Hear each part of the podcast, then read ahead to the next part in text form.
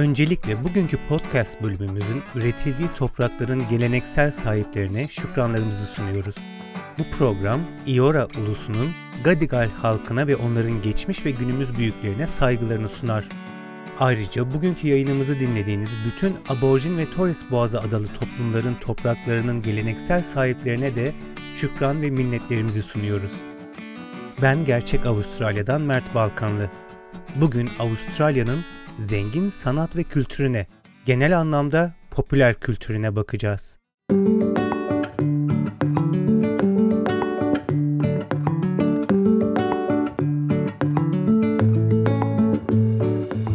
Popüler kültür bir toplumdaki çok sayıda insanın katıldığı çeşitli aktiviteleri içerir.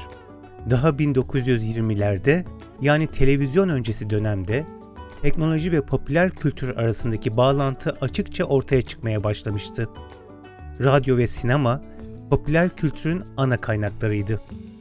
1920'lerin sonlarına doğru yüksek işsizlik nedeniyle mali açıdan zaten çok iyi durumda olmayan Avustralya'da 1930 yıllarında vergilere karşı yazılmış, hiciv içeren Banish the Budget Blues yani Bütçeyi iptal Edin isimli şarkı Avustralya toplumunun zorlukların üstesinden gelme kararlılığı ve iyimserliğinin göstergesi olmuştur.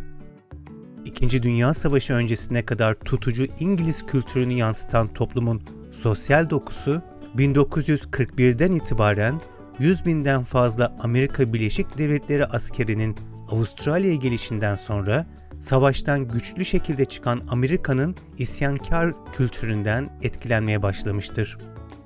İkinci Dünya Savaşı'ndan sonra ise Avustralya'nın kendine özgü kültürü gelişmiştir.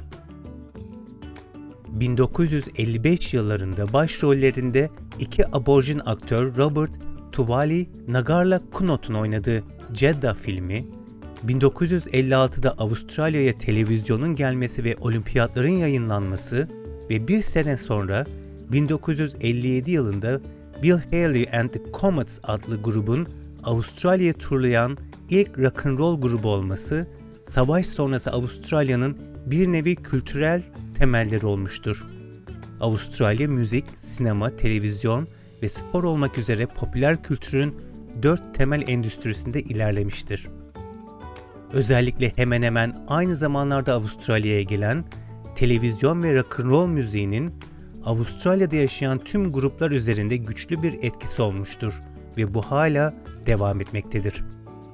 İngiliz ve Amerikan kültürünün etkisinden sonra ise özellikle göçmenlerin ülkeye kabul edilmeye başlanmasıyla Avrupa ve Asya kültürleri de Avustralya kültürünün parçası olmaya başlamıştır. Günümüzde ise Avustralya çok kültürlü toplumu ve aborjin yani ilk halkların güçlü etkisiyle zenginleşmiş ve farklı bir kültürel kimliğe ve tarza sahip olmuştur. Avustralyalı ressamlar ise 19. yüzyıl boyunca genelde Avrupalı özellikle İngiliz stil ve temaları kullandılar. Ancak 1880'lerde ve 90'larda Tom Roberts, Arthur Streeton ve Frederick McCubbin gibi ressamlarla Avustralya sanatı kendi kimliğini oluşturmaya başladı. Bu ressamlar özellikle Avustralya'nın çöllerini, ağaçlarını yani manzarasını içeren peyzaj sanatına yoğunlaşmışlardı ve bu 20. yüzyılın başlarına kadar sürdü. Avrupalı yeni akımlar olan avantgardın dağları kübik ve sürreal sanatın Avustralya'ya gelmesi ise hızlı olmadı. İkinci Dünya Savaşı'ndan sonra ise Sir Russell Drysdale ve Sir Sidney Nolan Avustralya'nın çöllerindeki izolasyonu kendilerine ilham edindiler. Özellikle Sidney Nolan'ın bir bushranger kanun kaçağı olan Ned Kelly resmi ikon olmuştur ve günümüzde Avustralya sanatının en bilinen eserlerinden biridir. Avustralya'nın çok nadir verdiği olağanüstü yetenek vizesiyle 2009 yılında Sydney'e taşınmış ve çalışmalarını yine aynı şehirde yürüten, Türkçe konuşan toplumumuzun en bilinen sanatçılarından olan ressam Mertim Gökalp'e toplumumuzda sanatla ilgilenen kişilerin hangi Avustralyalı sanatçılara bakmalarının faydalı olabileceğini sordum. Mertin Gökalp, burada ard arda isimler vereceğinden durdurup yeniden dinlemeniz gerekebilir. Tabii Avustralya'da çok büyük usta sanatçılar var bu yüzyılda. C.D. Nolan gibi, John Olsen gibi, Margaret Oley gibi, Brad Whiteley gibi, Arthur Boyle gibi. Ee, ondan sonra Indigenous kültüründen Albert Navajira var, John Brack var, Fiona Hall var. Daha çağdaş e, sanatçılardan Mesela bu son zamanlarda son derece yükselen Ben Cutie var, James Angus var, Malcolm Morton var, Daniel Crooks var son derece modern işler yapıyor. Patricia e, Piccinini var. Bu da çok enteresan heykeller yapıyor. Avustralya'da gelişen sanat endüstrisi özellikle Sydney ve Melbourne arasında tatlı bir rekabet başlatmış ve hatta şakalara konu olmuştur. Mertim Gökalp'e göre özellikle her iki şehrinde sanata ayırdığı devasa bütçeler göz önüne alındığında bu karşılaştırma aslında pek de doğru olmaz. Birini seçmek çok zor tabii. Yani mesela Melbourne'ın bir Gallery of Victoria'sı var ve sokak mimarisi, daha Avrupa'yı bir şehir. Fakat Sydney'in de çok fazla festivalleri ve sanat çalışmaları ve e, etkinlikleri var. Dolayısıyla ben böyle bir kıyaslamaya girmeyi pek e, doğru bulmuyorum. E, yani ikisinden birini seçemem. Çünkü ikisinin de çok önemli hem etkinlikleri hem de yatırımları var. İkisi de ciddi anlamda sanata yatırım yapıyorlar. Milyar dolarlardan bahsediyoruz burada.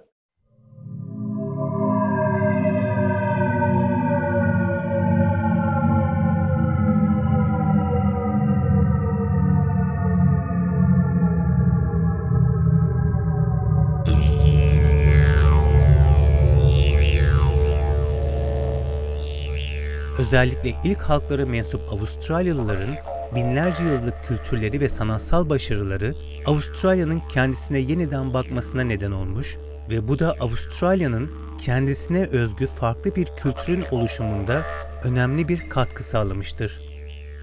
Alice Springs'ten bir Avustralyalı aborjin sanatçısı ve elder olan Colin Wallangari Kartnavare McCormack, Avustralya'nın aborjin halkı tarafından yaratılan sanat tüm dünya için büyük önem taşımaktadır. Geçmişle bağlantı koptuğunda gelecek artık geçmişe bağlı değildir. Bu nedenle şimdinin bir geleceği yoktur. Çünkü artık bir geçmişi yoktur diyor. Eğer dünya Avustralya'nın ilk halklarının aborjin sanatındaki çok farklı anlamları bilseydi, o zaman savaşlar olmaz ve dünya barış içinde olurdu ifadelerini kullanıyor. Avustralya'nın aborjin halkı Avrupalılar bu kıtaya gelmeden çok önce kaya sanatı, ağaç kabuğu boyama, kum heykel, ahşap heykel ve vücut dekorasyonları da dahil olmak üzere görsel sanatlarda devam eden geleneklere sahipti. Bazı aborjin sanatçılar daha sonra bu gelenekleri değiştirmeden sürdürdüler. Colin Wallangari Kartnavara McCormack, aborjin sanatı zengin bir görsel sanat, dans performansı ve müziği kapsar. Bu sanat formlarının tümü geleneksel aborjin kültürümüzün bir parçasıdır ve insanları inançlarımız hakkında eğitmenin önemli yolları olmaya devam etmektedir diyor. Mertim Gökalp'e göre bu, Avustralya sanatının dış dünyaya açılması adına bir avantaj yaratabilir. Çok derinliği olan ve bambaşka tabii bir bakış açısıyla hatta teknik anlamda bile yani dünyanın hani Rönesans'ın ya da baro yaşamadan gelişmiş bir burada binlerce yıllık bir sanat var. Ben en büyük artısının Avustralya'nın sanatının bu olduğunu ve buna hani ciddi de bir yatırım yapması gerektiğini ve dış dünyaya bunun açılması gerektiğini düşünüyorum.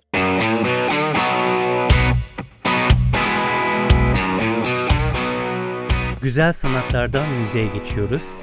Rock müziği kuşkusuz Avustralya'daki en popüler müzik türlerinden biri.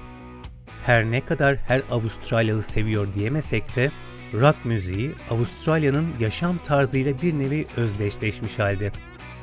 İkinci Dünya Savaşı'ndan sonra plakların çoğalması müzik endüstrisinde devrim yarattı. 1960'ların başlarında Avustralya'da her ay 500 binden fazla plak üretiliyordu.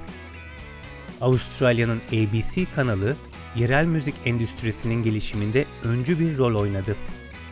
Günümüze kadar yerel müziği teşvik etti ve destekledi. Televizyonun siyah beyaz yıllarında BBC'nin Six Five Special programına dayanan ve ABC'de yayınlanan Six O'Clock Rock, rock and roll'u insanların salonlarına, yemek odalarına getirdi ve hem televizyonun hem de rock and roll'un Avustralya popüler kültüründeki yerini hızla pekiştirdi. Avustralya müziğini devamlı destekleyen ABC yıllar içinde Countdown, ve Rage gibi televizyon müzik programları ve Triple J radyo gibi kanallarıyla büyük başarılar elde etti. Konuğumuz Selin Akbaşoğulları, ABC'nin müzik ile ilgili olan bütün web sitelerinden sorumlu olan Product Manager yani ürün müdürü. Selin Akbaşoğulları'nın bir özelliği de Avustralyalı rock gruplarında vokalist olarak yer almış Türkçe konuşan toplumun ender üyelerinden birisi olması.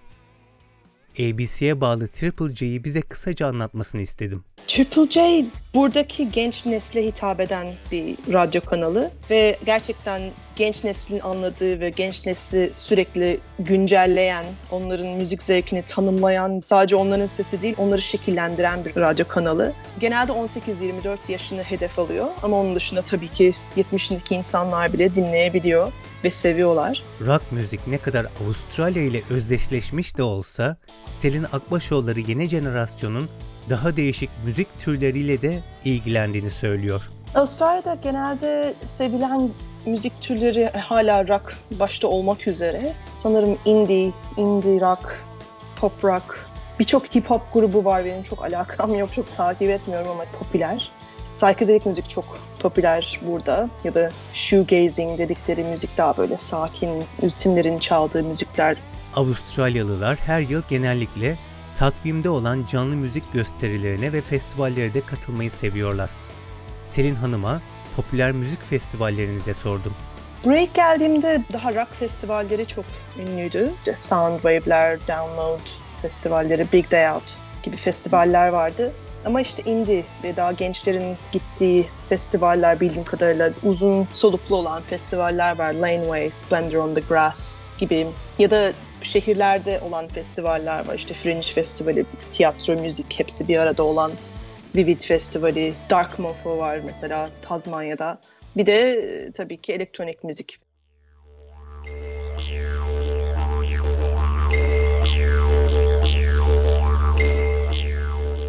Popüler müziğin yanında Aborjin ve Torres Boğazı halklar binlerce yıldır Avustralya'da şarkı, dans ve birçok müzik aleti kullanarak müzik yapıyorlar.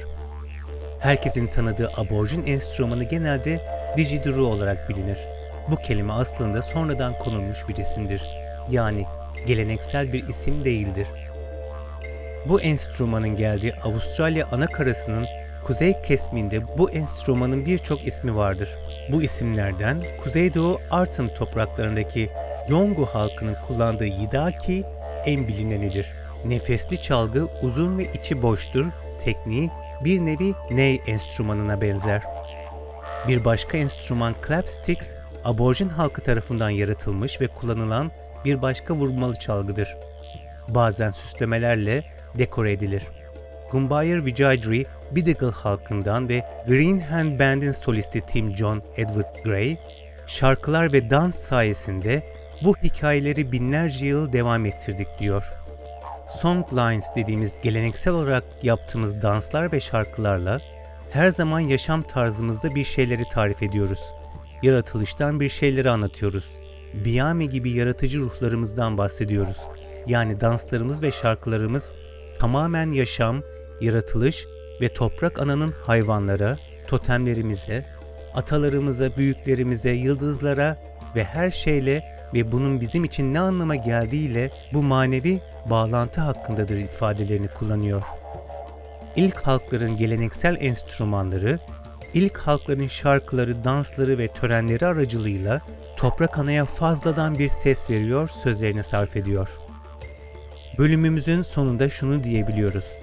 Avustralya'daki popüler kültürün birçok farklı yönü bulunmakta ve gerçekten herkes için bir şey var. Ben Mert Balkanlı. Gerçek Avustralya'yı dinlediğiniz için teşekkürler.